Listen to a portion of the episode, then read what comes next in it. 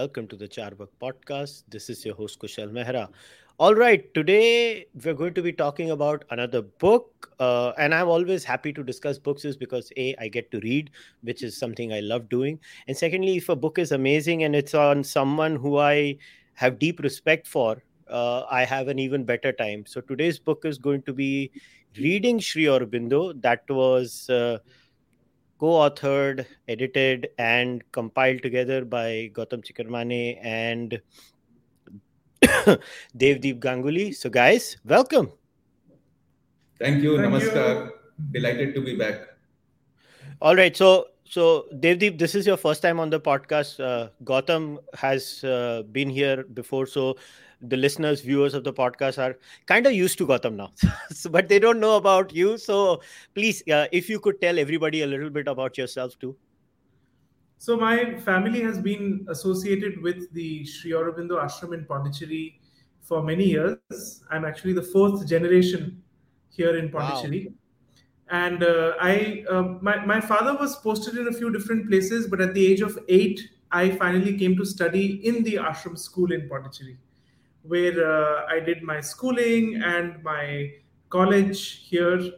And thereafter, I decided to continue to stay in Pondicherry and I began teaching first at the school level and uh, thereafter at the college where I myself studied. So I teach social and political philosophy of Sri to undergrad uh, students. And I also teach ancient Indian history, art, and culture. And uh, I also volunteer. I help in one of the ashram departments, one of the administrative departments. So my life has been pretty much uh, in and around and you know centered around the ashram in Pondicherry. So, so, so as they as the adage go, you're someone with skin in the game. yes, pretty much. Yeah. So Gautam, you were just showing uh, me before we started how in the background are the 36 volumes of yeah. Sri Aurobindo's work. And uh, the book itself is a culmination or a saransh or an essence of the 36 volumes. Wow. First of all, thank you very much for doing this for me because I want the viewers to see this. I mean, this is mind blowing. So, yeah, this is the lifetime's work of uh, Sri Aurobindo?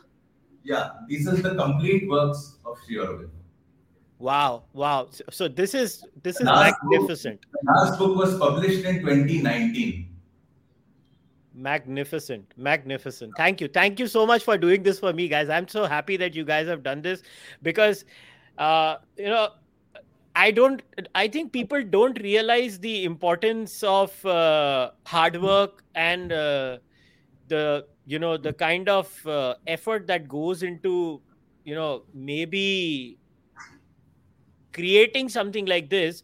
So maybe we can start with this Gautam first to you and then Devdip. I actually want to go to both of you. So, you know, there's as, as people saw, that's a lot of work. You know, 36 volumes is thousands of pages, and then uh, cross references, citations. You have to cross reference those citations too when you go through and study a personality as diverse as Sri Aurobindo.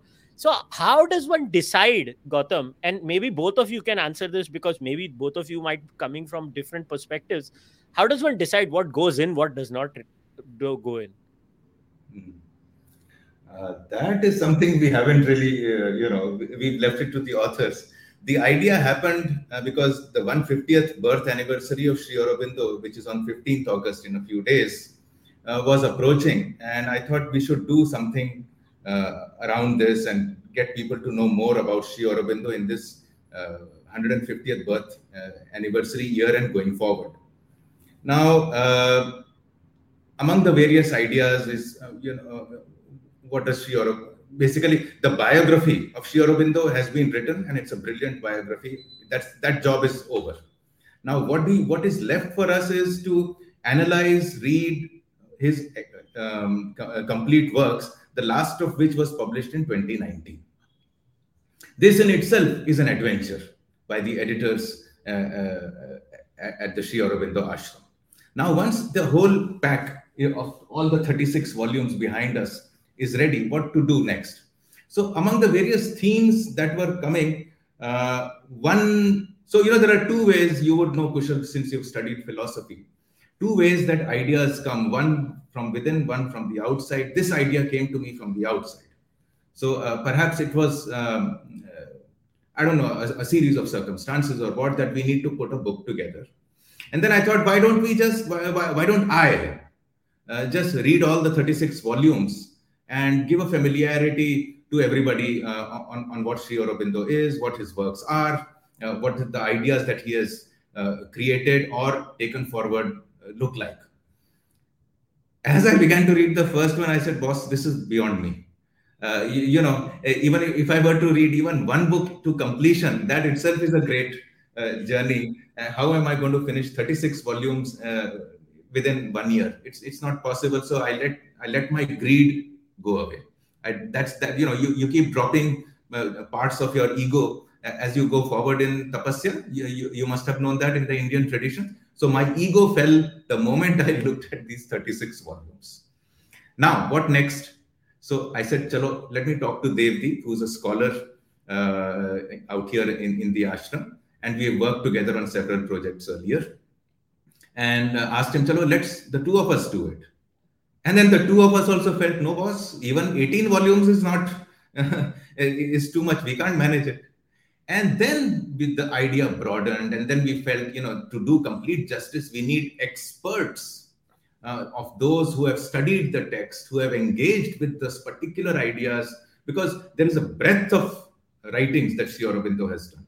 So each person who was an expert, uh, we got him and her uh, to, uh, we requested them. And uh, just for the information, for your information and for your readers, there is no money for any or either of the contributors or for the editors. The entire proceeds uh, from this book, Reading Sri Aurobindo, are going uh, to uh, the Sri Aurobindo ashram. And therefore, uh, as a matter of marketing, I say you buy one and gift 10. Awesome, awesome. Devdip, how about you? How how has your experience been? As as you've mentioned, you've been involved in the ashram. So over the years, obviously, you must have gone through a lot of these uh, readings and lectures yourself, right, at a personal level. So in, in college, uh, my I, I, initially started with mathematics and uh, you know a few other subjects but then i gravitated towards philosophy quite early on. And i was very lucky because in the ashram college we had some extraordinary uh, teachers professors. And with them my core interest became Sri integral yoga philosophy. And i was exposed at a pretty young age to a lot of his writings. And i can't claim to have read all the 36 volumes but i have read you know uh, most of them. And uh, all of them I have definitely gone through in some form or the other. So it was a very intense and interesting experience. His his his life, his teachings, his writings, they're really close to my heart. When Gautam came with the project, I uh, you know we discussed it, and as he just mentioned, we realized early on that this is something very big, and it is beyond uh, us as individuals to start writing, introducing, commenting on all the volumes and we spoke about how we can broaden the project to include others who have some expertise and knowledge. At the same time, we said, let's get a very diverse group. Let's not go only to academics. Let's not go only to uh, ashramites and people who have lived here, because Sri Aurobindo is for everyone. He writes uh, in each of his volumes, he addresses different audiences, he writes for different age groups, he appeals to a very vast spectrum of people. So what we did is we um, got a mix of people living in Pondicherry, outside, Indians, foreign foreigners, uh, men, women, uh, academics, non-academics, uh, young people who have recently, like in their 20s, who have engaged with his writings, as well as people who have been studying and writing about Sri Aurobindo for decades, we, we created a very broad mix uh, because we also wanted to say that look, Sri reading Sri is for everyone at whatever stage or level in your journey you may be. And so we chose the contributors based on their knowledge, their acquaintance with the particular text. Uh, but we didn't necessarily go only to the known experts we expanded and wanted to bring many more people. So basically, a mix of uh, uh, those who have studied it and those who are practitioners yeah. uh, together. Yes, we have 19 other authors apart from, in addition to the two of us, there are 19 people. no, that's good to hear that you know you don't you do not restrict yourself to the practitioner's criteria because I think that that and it is quite evident in the book. Uh, it creates a flavor when it comes to the writing itself the writing styles differ from you know the first chapter onwards right down to the end. But now i want to talk about something as a lot of people don't know. In fact uh, maze ki baat hai ki you also did not know gautam both of you did not know that you know Sri Aurobindo ki philosophy kuch colleges mein sikhai jati hai and of all the places it i had the pleasure of uh, having it as a subject of mine in ignou which was uh, if people don't know M P Y zero one six कहते थे उसको. It is the philosophy of Shri Aurobindo and I I clearly remember and I want to narrate the story when I was studying for this I wanted you know some I did not want to trust the IGNOU course material blindly and I had read Shri Aurobindo on and off but you know बहुत साल हो गए थे तो याद नहीं so I had called अलो Alopal ko I had called her and I had told her ki tell me what are the references, uh, not only uh, books but videos also. And she had been nice uh, and kind and she shared a lot of resource material with me and it helped me in my course. But uh, what impressed me even at that time when i was studying this just for my masters in philosophy was Sri Aurobindo's idea of what an education system should be like for india and and you know as i was going through this i was like yaar ye bande ne kab likha tha ye you know my initial response to the bande ne likha tha 100 saal pehle और हम aaj bhi नहीं wo कर रहे हैं that was my So, so Gato, maybe we can start with this. Maybe we can talk about his views on education, and and I want to spend some time here. And Devdip, again, you also have to come in. Like, uh, so can you share with everyone what was the basic philosophy when it came to Sri Aurobindo's view on how an education system should be like?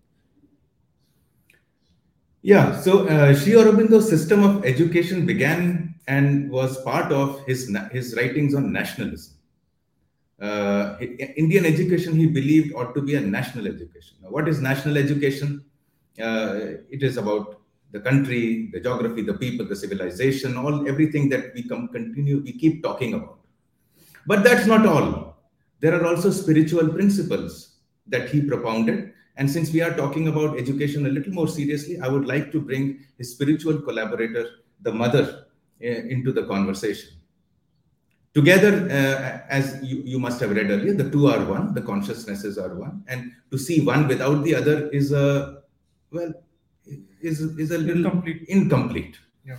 So uh, uh, when we put the mother and Sri Aurobindo together, and which is now what I'm going to talk about, we come to a synthesized nature of education, of what they aspired education to be, and what the Sri Aurobindo International Center of Education in Pondicherry, where Devdip teaches, does or attempts to do. Let us not uh, yes. uh, jump the gun because it's not easy.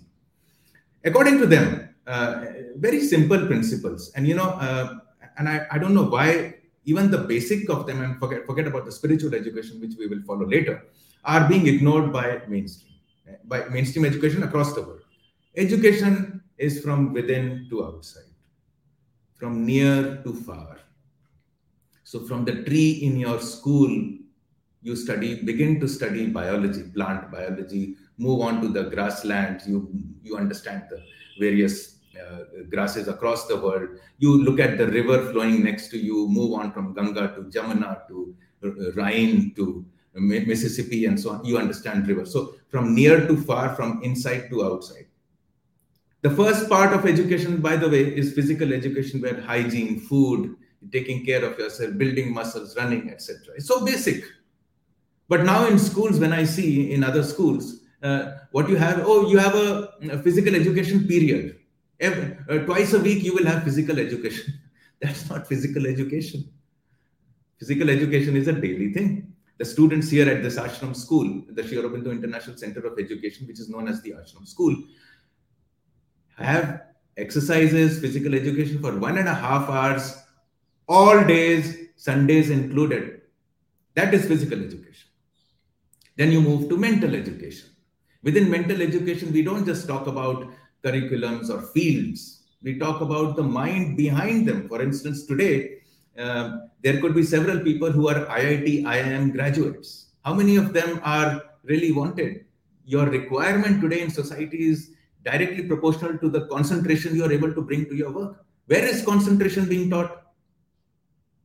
shouldn't the, this principle of within which is that to be able to focus your mind your your your words uh, your entire being into a one problem let us say quadratic equations and solving them shouldn't that be part of our education likewise for vital education understanding emotions likewise for psychic and spiritual uh, so this entire five this is the philosophy of education upon which now you can place physics, chemistry, economics, political science, and so on and so forth. But the underlying somehow, which is so essentially and the Indian ethos has been lost within India. I think it's time to reclaim all that. Uh, Devdip is a teacher. He may be able to tell you the more practical aspects.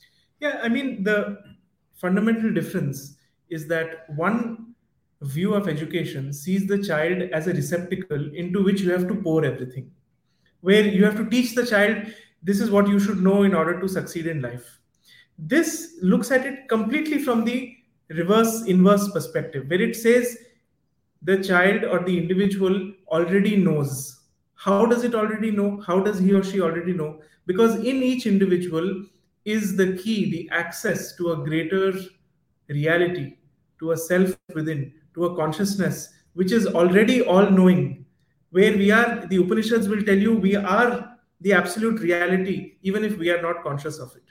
So the other perspective says you do not have to teach you you do not have to fill the child with information. You have to mm, help to create an atmosphere where the child comes into contact with that source of knowledge within him which is already all knowing now of course in practical terms this does not mean that you do not teach you must you must you you have to have the exposure given to the child to the different subjects and languages the basis the mental instrument has been has to be developed as gautam just mentioned each of these the physical the emotional the mental they all have to be helped to grow support and develop. But to always remember that the goal is to help the child to learn by themselves. The you, you would have achieved your objective if the student says, I want to learn this. I have the necessary faculties in order to develop myself and learn what I want to learn. I will, I may use many different sources. I may go to a teacher, I may go to YouTube, I may go to a mechanic who knows how to work with uh, their hands practically. But through it all, I am in charge. I'm driving the educational process for myself. And so, this is one very fundamental difference and um, the stress on examination, the stress on grades and marks takes away from the essential thing. Because the essential thing is that you want to learn for the joy of learning, you want to learn to discover yourself and the world. You want to learn so that you become a complete being, not just somebody who knows a subject very well, but you become a, func- a functioning, uh, balanced, harmonized, content being in the world. So this is broadly the approach to education which uh, and the mother pioneered, and which you know we have been trying to experiment here in Pondicherry. And also, I would say that these ideas are being received more and more. So there are ex- similar experiments in education happening not just in India but also abroad, and there is some inspiration that is being drawn. In fact, I was happy to see recently the new the new education policy 2020 which actually tries to remove the barriers between subjects and streams even though there is still no mention of a spiritual or, or a psychic education that that has not yet come into the mainstream so to say. But the new education policy certainly gives a lot of weightage to look at subjects in an unconventional way so that previously we would say extracurricular activities now we would say they're co-curricular activities. Uh, someone someone can study a variety of things giving equal weightage to them. And to make it uh, accessible to you uh, look at why did you need to study philosophy at the age that you did? It is because after a long time you found out that this is what interests you this is your proclivity. And you said chalo check it out. Let me understand let me get a grip of uh, uh philosophy tomorrow you might want to uh, go deeper and so on so this at the school we begin very early. I think at class uh, 11 level, maybe little maybe earlier. earlier maybe earlier. Yeah, to give choices, freedom. Yeah, I, I am, you know, in fact, my one of my biggest grouses in life is I know people. It's a it's a habit of you know mocking philosophy but people don't realize that half of the things on life are downstream from philosophy because even when it comes to a lot of scientific uh, things you know they are inspired from a very philosophical perspective and that's when they they flow downstream from. So I am the biggest supporter of teaching philosophy in schools to children, especially after fifth grade. I believe थोड़ी सी philosophy लोगों के life में डालनी चाहिए and and I might be a materialist at a personal level, but I am someone who's not an anti-religion materialist. Gautam knows me personally, so I don't need to convince Gautam about that. But in fact, I would be more than happy if kids are taught philosophy and metaphysics. Uh, religion is something that should be taught at school that even I understand. But the point is, philosophy that is an essence of religion. And in India, you know, we don't have a very, you know, boxed way of teaching kids. And I think the Indian education system itself suffers from that problem where it carries the baggage of that uh, that mindset. Where I believe, uh, like okay let's let's take the bull by the horns then. You know when it comes to Sri Aurobindo Gautam you mentioned nationalism. So now what is Sri Aurobindo's nationalism here if we were to talk about it? I mean I don't know where the spiritual ends and the nationalism starts. To be very honest you just can't you if I was to ask someone after reading Sri Aurobindo to tell me okay tell me where his nationalism ends and where his spirituality starts can you show it to me and they can't draw a line on the map and say अच्छा ये point जो था ना जहाँ पे श्री अरबिंदो ने ये बात कही यहाँ पे वो शुरू होता है और ये खत्म होता है and when I was reading that, like the speech, you know, on uh, the nature of what India is and the Indian state should be, I think it's the Uttarpara speech, uh, if I remember yes. correctly, right? Yeah. Now, now that, and again, why am I linking it to the larger discourses? Sometimes we suffer from what i call i tried to call it in my one of my monologues on my podcast is abrahamic privilege. The world is set by certain parameters. And though i'm not saying they are good or bad. That the, the, the, discussion on whether they are valid invalid good or bad is a separate. This is an academic way of looking at it what i'm trying to do. So the abrahamic privilege sets the rules of the game. Now maybe nationalism for them or somebody in europe right it might be a completely different experience. It might emote certain emotions which has images of hitler and and i completely understand where they're coming from. But Sri Aurobindo's nationalism, or the nationalism that is espoused by Sri Aurobindo, is very different. In fact, if we were to explain it to maybe somebody from that part of the world, we might not have to use the word nationalism. We can say maybe you know it's patriotism for you guys. What he he talks about, but but then how would they understand the spiritual point? So so can we maybe talk about this this this struggle that we have in setting our own categories? Then I, I don't know. Maybe Devdip, you can go for it first, and then Gautam can also come in. No, Devdip is the right person. He wrote a chapter on nationalism in my previous book, India 2030. Please. Yeah, I think you you kind of highlighted a very important point because when India got its independence in 47, it coincided with a very um, challenging period of human history because just a few years earlier, uh, Europe had gone through a tremendous crisis of existence because of uh, movements that were so called nationalistic, but which had turned into fascism and Nazism and so on. So, countries in Europe had, um, had undergone a tremendous uh, uh, crisis due to the fact that the same truth of identity was somehow twisted and turned into a perversion or a distortion.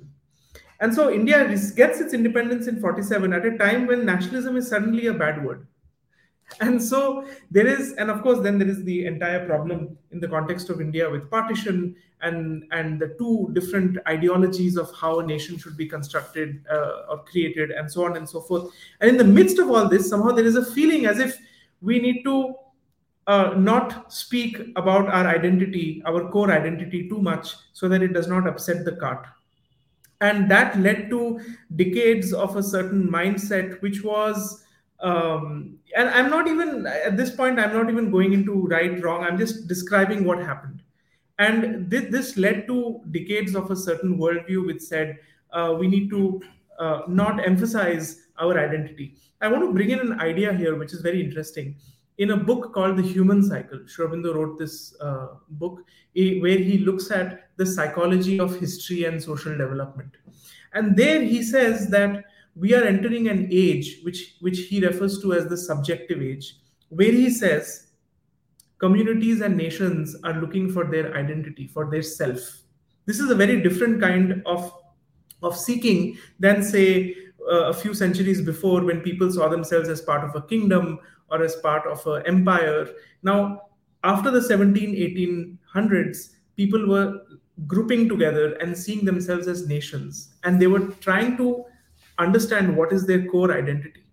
And so during during this period, the subjective, what he calls the subjective age, he says there are two possibilities. One is uh, a subjectivism which can lead to a true seeking or identity, and he what he calls false subjectivism. And he he in fact um, uh, uh, predicts in a certain sense what happened to Germany uh, way before it actually took place. And so he says false subjectivism is when this seeking for identity, for the self, becomes something uh, which takes you down a path of darkness, of egoistic assertion, rather than true seeking for identity. And he uses an Upanishadic fable to explain it. In the Upanishads, there is a story of, you know, the Devas and the Asuras were called to say that a great knowledge will be given um, uh, if you have the patience you will know who you truly are and that gives you tremendous power. And the the asura sees his reflection in the water and he says oh uh, i am my physical self and i'm satisfied with that knowledge and he leaves. And the deva says i am the physical self but i'm not satisfied because if i cut my hand tomorrow or my limbs tomorrow does that mean my self is reduced? But the self cannot be reduced so then he patiently waits until step by step he's revealed the true knowledge of the self. All this to say that identity is at the core of Indian philosophy, of tradition of our past, and it is also at the core of what we are discussing in terms of nationalism and what Sri brings into the picture.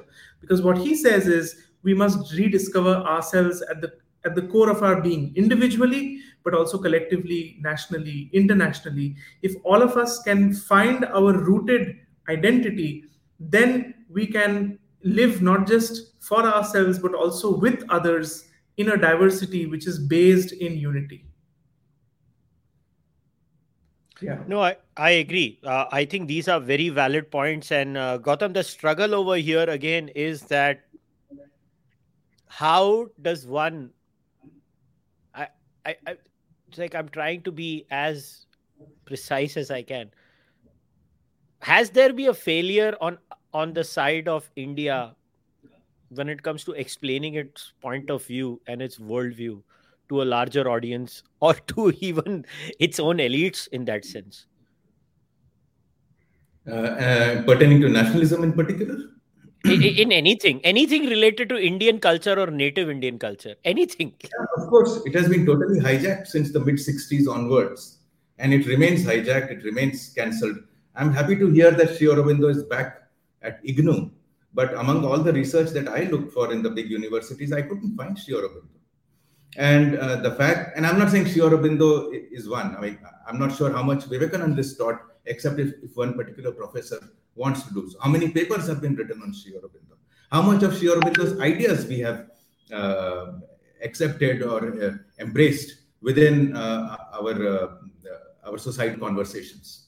I think Sri Aurobindo has been uh, okay. Let me not use the word cancelled, but he has he has been smothered in in the deluge or ignored, or ignored in the deluge of what education has been defined largely by Western constructs, many of which are very valid, many of which are important, many of which are crucial. But I think this, uh, the idea is to bridge, which Aurobindo himself says, to bridge Western and Eastern uh, and Indian education, but, but without losing the soul of India. And I think India, in its education, in its expressions, in its conversations, uh, is just an emulating, has become an emulating agency, particularly for the elite. If India lives today it is in the non elites, it is in the small towns, it is in the poorer strata. India, the, the, the, fake narratives that are being drawn out are, are they don't belong to India very often. They are very strange. Like you just discussed nationalism. nationalism and is being equated with fascism. An entire political party that has national in its uh, name is discarding nationalism. Now, come on, where, what's going on here? Just calm down, step back, and if you have nothing to do, read Sri Aurobindo, get an understanding of the, the philosophical precepts, the principles upon which our great civilization has sustained for so long, and then talk. And now I think this nationalism, this Indianness, this Bharatiyata is now rising, and the elite and that small group of control that they had is finishing. So you, you can see the fissures coming out in the open in absolutely silly and stupid statements, uh, which are uh, very anti-Indian, as in not anti-India, uh, as in physically, but the, what is not the core of anti-India. We are talking about liberalism. What is more liberal than Sanatan Dharma, boss? I mean, you, you, you know that. You, you have studied philosophy. What is more liberal than Hinduism, Sanatan Dharma? There are no boundaries these are the aspects that Sri Aurobindo has written in uh, across volumes and not, not just one volume, across volumes, and which I think today are yearning for an expression. Our book tries to do that, but finally it will be it will have to be taken up by what is known as the elite, or the elite will have to shift and give way for a, a new rising India. You know what I loved about Sri Aurobindo's work is that he never fell for the what is called the classical strawman of just because something is Western, it needs to be discarded. I'm glad you brought that up, Gautam. He embraced the West, he soaked it in, he learned from them, he celebrated them. He's like, नहीं ये बहुत अच्छी चीजें करते हैं इनसे भी सीखना चाहिए. And at the same time what i loved about sri aurobindo's works is he's very comfortable in who he is. So bhai hum to aise hi hain ye hamara style hai whether it's Sri Aurobindo, whether it's Swami Vivekananda, and whether it's the line of great thinkers in India, the one thing Indians could learn from them, and when I say this is because a significant population that and this there is this trend nowadays on both sides. I'll give you an anecdote. Why did Vipassana have to become mindfulness? Why did Yoga Nidra have to become lucid dreaming?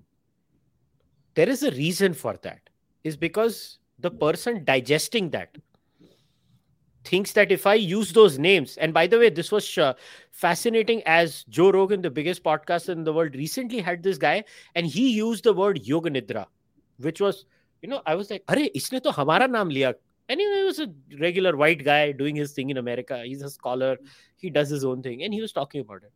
And then he said, I could not call it that because people might think it's in the American slang woo woo.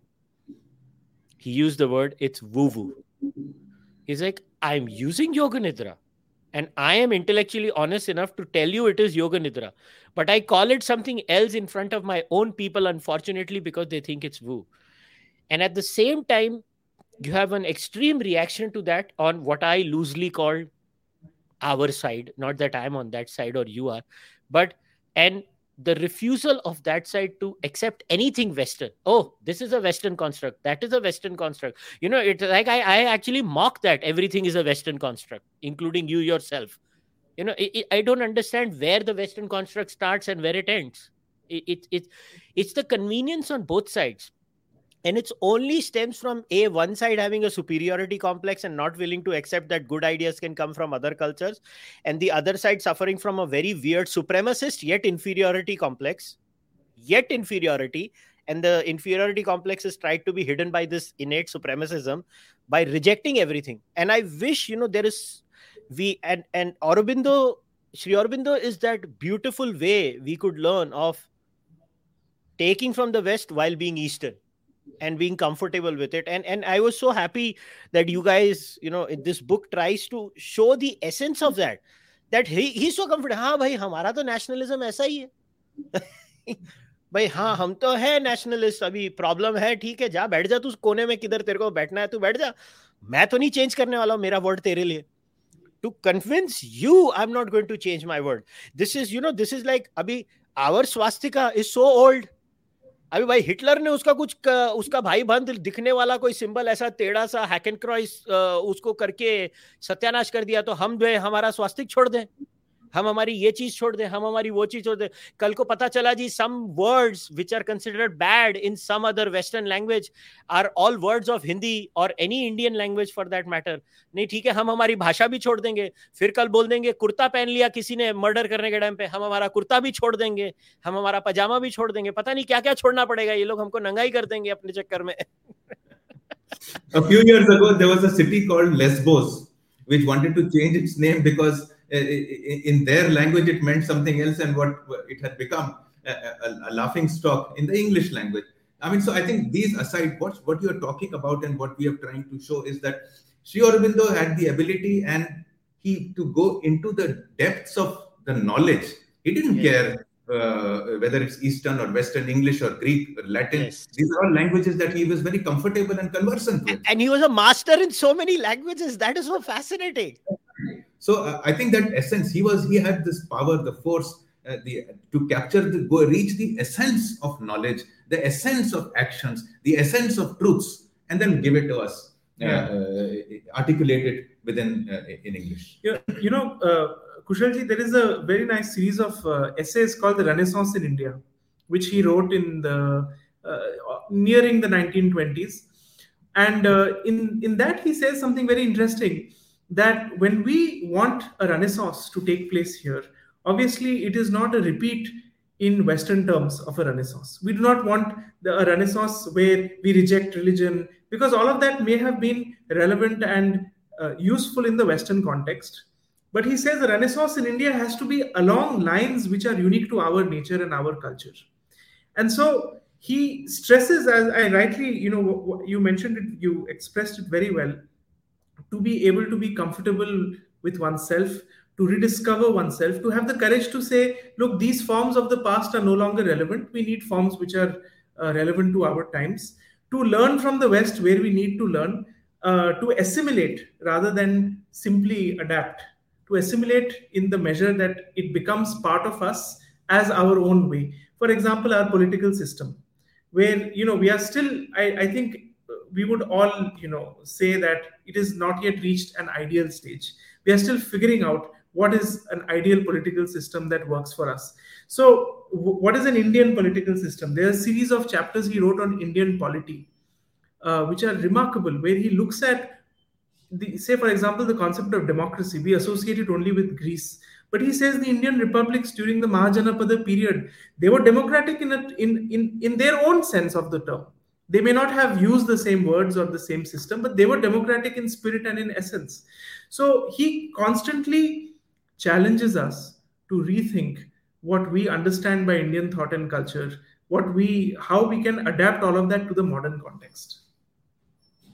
You know for me these things matter so much is through my own life's journey where i started off as an angry dawkinian atheist. And then how i realized that that was just not me I mean, why am I mad? You know, and from my journey of being an anti religion atheist in a very Dawkinian way to becoming a charvak who just not only is not anti religion, मैं तो मंदिर भी चले जाता हूँ अगर मेरे को जाना पड़ा तो मेरे को तो कोई इशू नहीं है I look at the murti in a different way. Maybe then probably say a devout, you know, astic would. And that's fine अभी मैं न्यू जर्सी में गया था। स्वामी नारायण मंदिर में मैंने तो पूजा भी कर ली, मैंने तो माथा भी टेक लिया, मैंने तो परिक्रमा भी कर ली। मतलब maybe the Swami ji who knew I was who I am वो भी कंफ्यूज थे, क्या हो रहा है, कि ये क्या कर रहा है? मगर मतलब स्वामी जी आपको तो सबसे ज़्यादा कंफर्टेबल होना चाहिए। आपको तो पता है, हमारा स्टाइल अलग है, हम, हमारा कल्चर है। And maybe it through my own journey, i'm 41 now, it took me the last 10 12 years to be comfortable in who i am ये मेरा मेरा डिसबिलीफ ऐसा है। And i am not here to get any certificate of approval stamped certified classical atheist from richard dawkins school of you know so and so or bhaiya aap approved i don't seek their approval anymore in fact you know gautam and i were having a dinner one day i told gautam and uh, and gautam ne abhi gautam is holding me for that so i don't know if i'll ever live up to his uh, his the thing gautam ने बोला था तेरे को इस पर किताब लिखनी चाहिए पता नहीं मैं लिखूँगा कि नहीं लिखूँगा मगर आई डिड से कि शायद टाइटल तो गौतम ने ही फाइनल कर दिया कि why I am not an atheist so so so i had to you know share that story with uh, people. But another thing that stood out and you know i want to read this from the book. This is from the Bande Mataram political writings and speeches 1890 to 1908, where you guys write Sri Aurobindo's editorials and articles in Bande Mataram, which he wrote almost daily between 1907 and 1908, are a comprehensive indicator and schema of his early political activism, its trajectory and thinking. They provide the reader with an insight into the nationalist political discourse of the era and also the evolution of the nationalist movement, especially of the early phase, often referred to as the pre Gandhian phase. This was a time of political developments that laid the foundations on which the nationalist movement would later be broadened. Can we talk a little bit about the history of this time? And ये मतलब जो self reliance movement में भी उनका योगदान था honestly Gautam मेरे को नहीं पता था ये yeah so this is a chapter written by anirban ganguly uh, uh, and uh, these are his writings if, if, you go to the primary writings they are almost like a day-to-day editorial of the goings on that are happening the, they are criti- they are critiques of various policies and, and so on but to me, uh, uh, and I don't know how whether you, you see it there, uh, Devdip, to me, each of his editorials, howsoever sharp, howsoever critical, howsoever focused on a particular narrow policy or, or of an action of a particular person they be, underlined, I think he was developing his spiritual writings there. The Bande Mataram is a revolutionary, it's an inspiring piece, uh, piece of literature where uh, the underlying uh, Sri Aurobindo was coming out slowly. Uh, Bande Mataram was followed by uh, Karma Yogin. And where Karma Yogin, you can see the evolution. What he began in Bande Mataram, he climaxed in Karma Yogin before moving on to full time spiritual writing. But all through, the, the way his nationalism developed, the, the way he critiqued policies, the way he saw uh, the, for, the Purna Swaraj, that, that was a Bande Mataram uh, article, that, that, that, complete freedom and no less. And uh, I, he, he was the first to say so, and then others followed. So these germs, tiny seeds, and uh, he seeded the freedom movement with all these ideas that later on became uh, larger. Uh, he, the, I think it led to a, several freedom fighters taking note uh, of the not the precise critique, but the essence of nationalism was being created in this uh, in this set of writings in Bande Mataram. So, sir, a little bit about his uh, active role in the freedom struggle because I think it has not been sufficiently recognized. Honestly. Yes. So, you, know, he had his entire early education in England because his father was an Anglophile. He sent him off along with the brothers to England. So he's right from you know very early age. He was in England. He had his schooling there. He went to Cambridge his father wanted him to join the Indian civil service, and he passed the uh, you know the classical tripos, Greek, Latin. He learned those languages, and he passed the Indian civil service exam. But he disqualified himself in the horse riding test because he said, "I do not want to join the Indian civil service." That was the last test, horse riding. He did not go. He was given a second chance. Again, he did not go. So, by virtue of that, he was disqualified. Instead, he joined the service of the Maharaja of Baroda. The Gaikwad was visiting London at that time. They had an interview somehow, and he decided to join at a much lower pay. He said, I would rather work for the Maharaja than join the British service. So he comes to Baroda uh, at, uh, you know, in 1893. And almost immediately, uh, one of his Cambridge classmates uh, was had started a magazine called Indu Prakash and almost immediately, he started writing articles strongly critical of the Congress of those times, uh, where they were still uh, governed by this idea that you need to be, you have to compromise. We, we, we must ask for certain rights not that we demand those rights not that we fight for those rights but you need to work with the british for those rights. So he said this is a this is like one-eyed uh, king leading the kingdom of the blind. Uh, this is not the way to do it. But he was uh, you know he was told not to write such strong articles because the publisher came under threat. So he kind of withdrew and he lost interest. Uh, the name of those articles is new lamps for old. And during his baroda period he plunged into a deep discovery of indian thought and culture He learned Sanskrit, learned Bengali. He started reading the Upanishads. He started translating some of these texts, and he went deep into his because he did not know any of these languages. He went deep into his own culture and roots and rediscovered them and, and realized them in a certain sense. In this, at the same time, while he was in Baroda, he got in touch with secret revolutionary groups that had started forming. And gradually, he was more and more involved in these uh, various activities until a very significant date is 1905, when the partition of Bengal takes place. The British partition Bengal, and that leads to an outcry of, uh, of, of you know, anger and Sri leaves Baroda, he moves to Calcutta. And in the four years, 1906, he moves to Calcutta. And 1910, he leaves Bengal. Four years that he was actively involved in the front. And before that, a few years, he was already working from behind. That is the time when the Bande Mataram articles come out. And he is proposing r- radical change. He is wanting the British to go out. He's saying, You do not have any business to continue ruling us. You have no right to remain here. Please leave in i mean in as many in as many words but in beautifully worded editorials that gautam just mentioned and what is interesting is that he did not shy away from um, organizing behind the scenes uh, a violent revolution because he felt you have to fight for your rights it is not going to be given to you if you beg for it and so though he was not himself directly involved in any of the violence but his his brother, for example, Barin Ghosh, was, was leading that, that group. And in the Congress, along with Tilak, the Lokmanya Tilak, he began to maneuver so that ultimately the Congress in 1907 it split into two, the moderates and the nationalists. And uh, you mentioned something interesting. Many of the ideas which were later taken up by Gandhiji, like passive resistance. Exactly. Uh, I wanted you to talk about it. Yes. Uh, the, the idea of, uh, of resisting authority in any form, the idea of, uh, of self reliance, of boycotting British goods and buying only Uh, one's own products, and so on, were actually initiated in that period between 1906 and 1910 it was only later that they were developed and gandhiji had a had a more you know national appeal and he was able to you know use them in different ways but he writes Sri Aurobindo writes about passive resistance, boycott, self reliance in those pages. And as Gautam mentioned, those seeds grew into very powerful movements later on. When he leaves the political movement in 1910 to move to Pondicherry, you know, a lot of people say, oh, did he just leave and go away? Did he run away from the political field? And in fact, for Sri it was very clear that the work that he had to do had been done till him, till Sri Aurobindo, there was this whole approach where we have to work with the British, we have to somehow accommodate and get some rights. Sri was the one who said, no, enough is enough.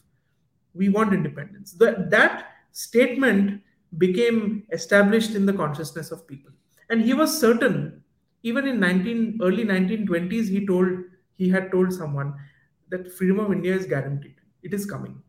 When, how, all of that needs to be worked out but it is it is certainly coming so he had already a clarity that that part of his work was over and that his focus had to shift to something much larger which included india but also which included a greater more than political action.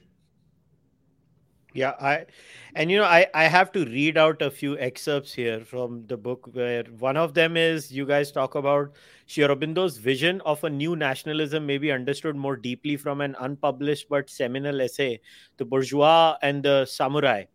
This is 1906 and 1907 uh, you guys clarify whether intended to be published in Bande Mataram or not, we will never know. And uh, he calls for the democratization of the nationalist movement for making it inclusive. Uh, uh, and the other bit is that you know uh, that stood out to me was here you talk about the passage from a speech titled the present situation delivered in bombay on 19 january 1908 at a time when the british government was coming down heavily on the revolutionary movement this i want to read. So you guys quote him you say you call yourself nationalists what is nationalism? Nationalism is not a mere political program. Nationalism is a religion that has come from god. Nationalism is a creed in which you shall have to live. Let no man dare to call himself a nationalist if he does so merely with a sort of intellectual pride you must remember that you are the instrument of god for the salvation of your own country you must live as the instruments of God. By what strength are we in Bengal able to survive? Nationalism has not been crushed. Nationalism is not going to be crushed. Nationalism survives in the strength of God, and it is not possible to crush it. Whatever weapons are brought against it, nationalism is immortal. Nationalism cannot die because it is no uh, because it is no human being. It is god who is working in bengal. God cannot be killed. God cannot be sent to jail. I think this if somebody realized you know a lot of times people ask this question. What is a civilizational state gautam this is a civilizational state. You know people don't understand.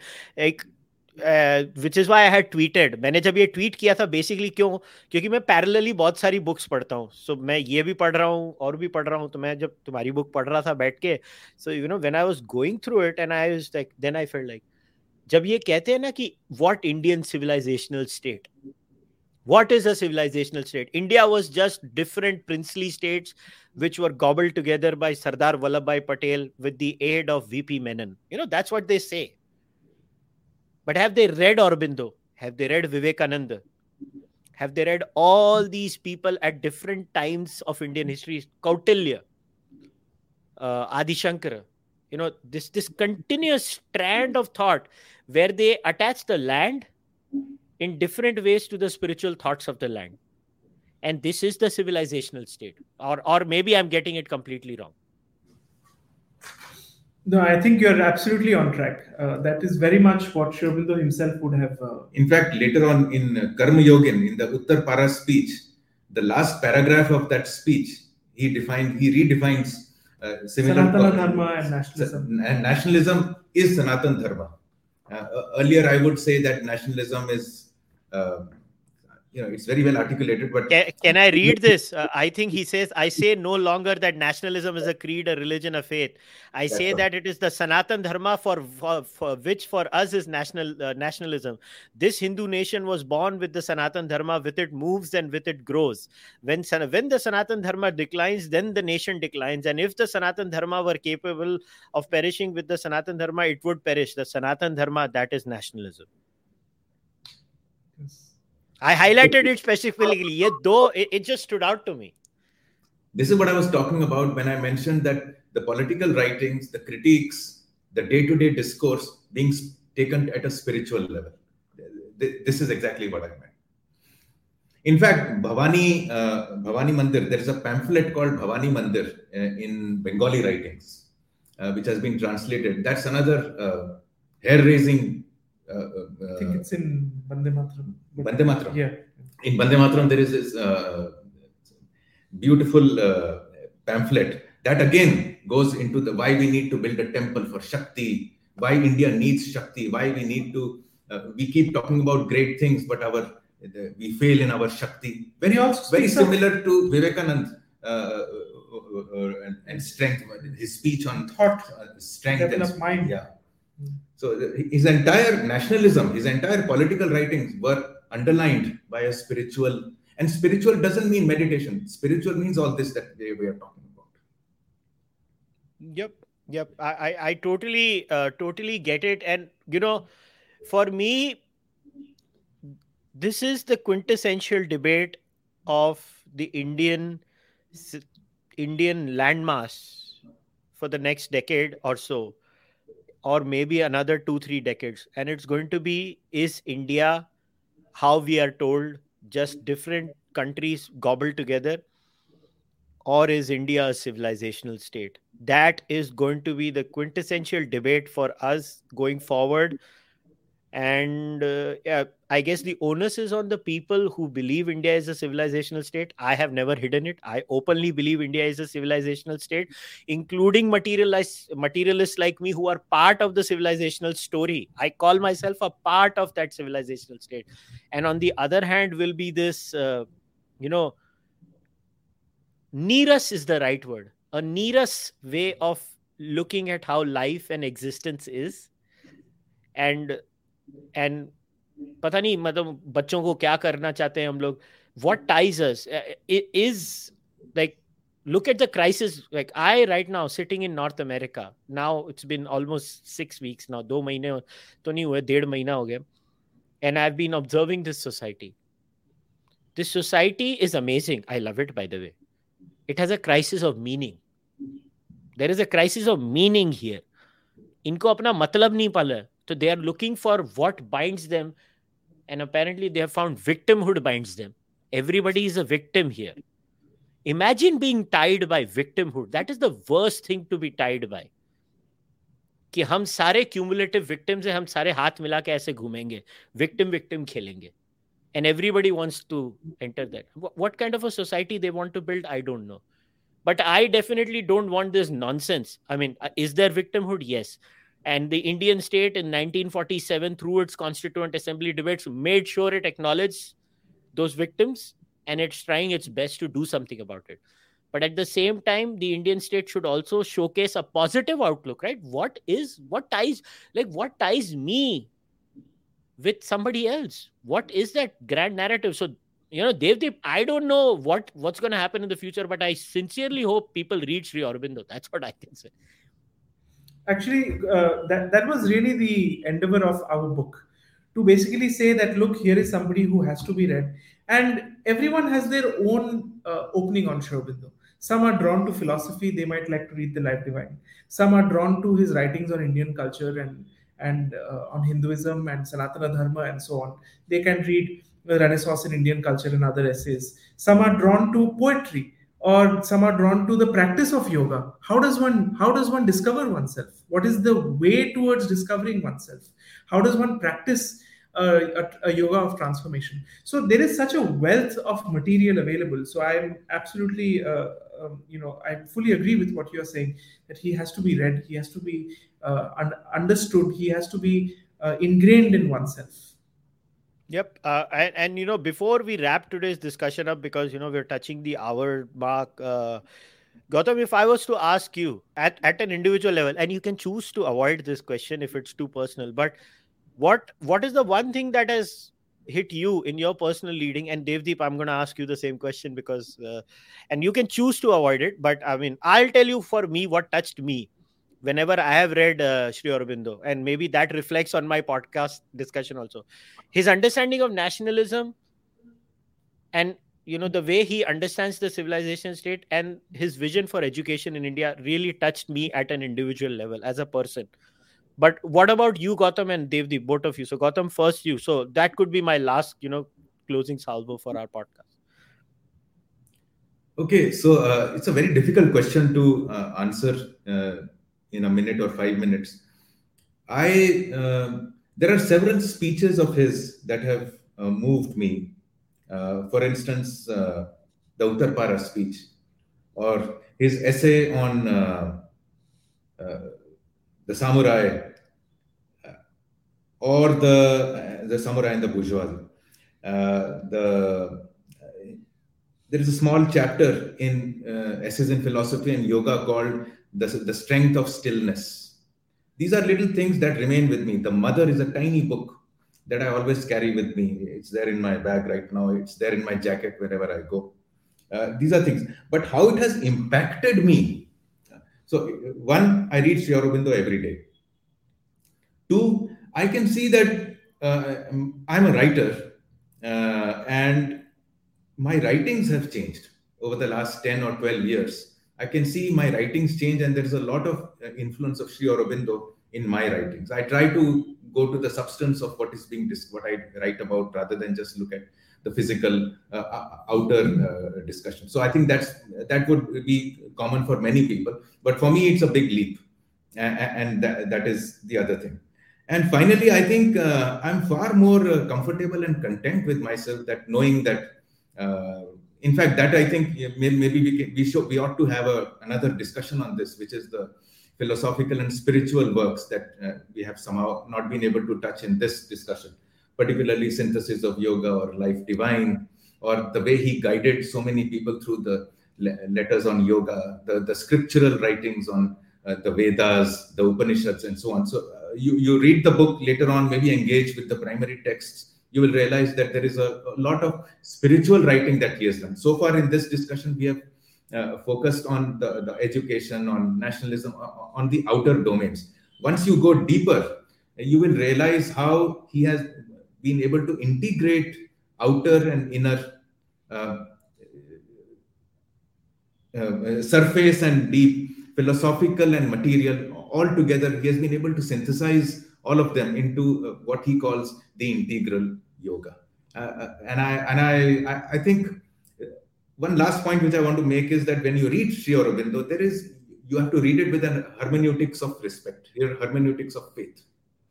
And when you do that, you get the real essence of Sri Aurobindo. You find a presence there. Um, and that presence heals you. It, it carries you. It, it, it, holds you. It, it helps you grow. Uh, when you're groping in the dark, it gives you steps on which to walk on. And that, I think, is Sri Aurobindo. Uh, the, the sage of the future, the supramental sage of the future. Devdip. For me, the first work of his that really touched me uh, was his commentaries on the Upanishads. So I was uh, 17 or 18, as I mentioned in college, and we were very lucky here that we had that exposure not only to Sanskrit as a language, but also to uh, the various writings of Sri And I remember reading his commentaries on the Isha Upanishad the Isha is a very small text. It's just 18, uh, you know, 18 uh, verses. And Sri has written hundreds of pages on commentary on the Isha. Of course, they are uh, different drafts, and some many of them are unpublished drafts, but absolutely fascinating. And one of the commentaries that he wrote was in the form of a dialogue between a student and a teacher, like a guru shishya. But the guru and the shishya are both modern so he uses examples from politics, from the French Revolution, from uh, literature, English literature even, to illustrate what the Isha Upanishad is trying to convey.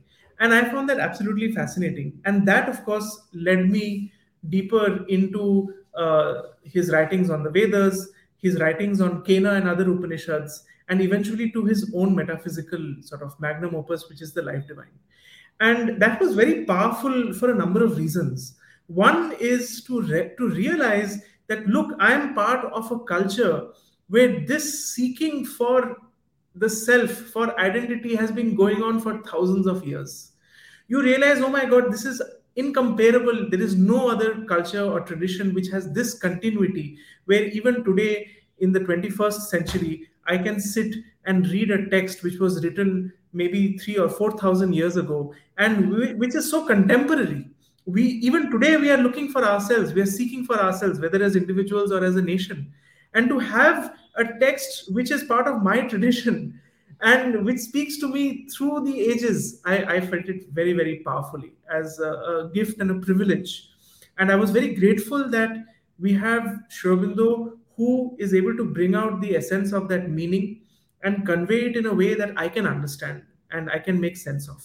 And I want to bring in another idea here, which is what I also found really admirable in his commentaries, is that Sri is fearless in his interpretation of the of the ancient texts. He has a lot of respect for old and past interpretations. He has a he has respect for uh, you know the traditional interpretation. But if he disagrees, he will state it without fear or without any sense of favor. He will explicitly say, "Look, I do not agree with this interpretation. This is what I see in it.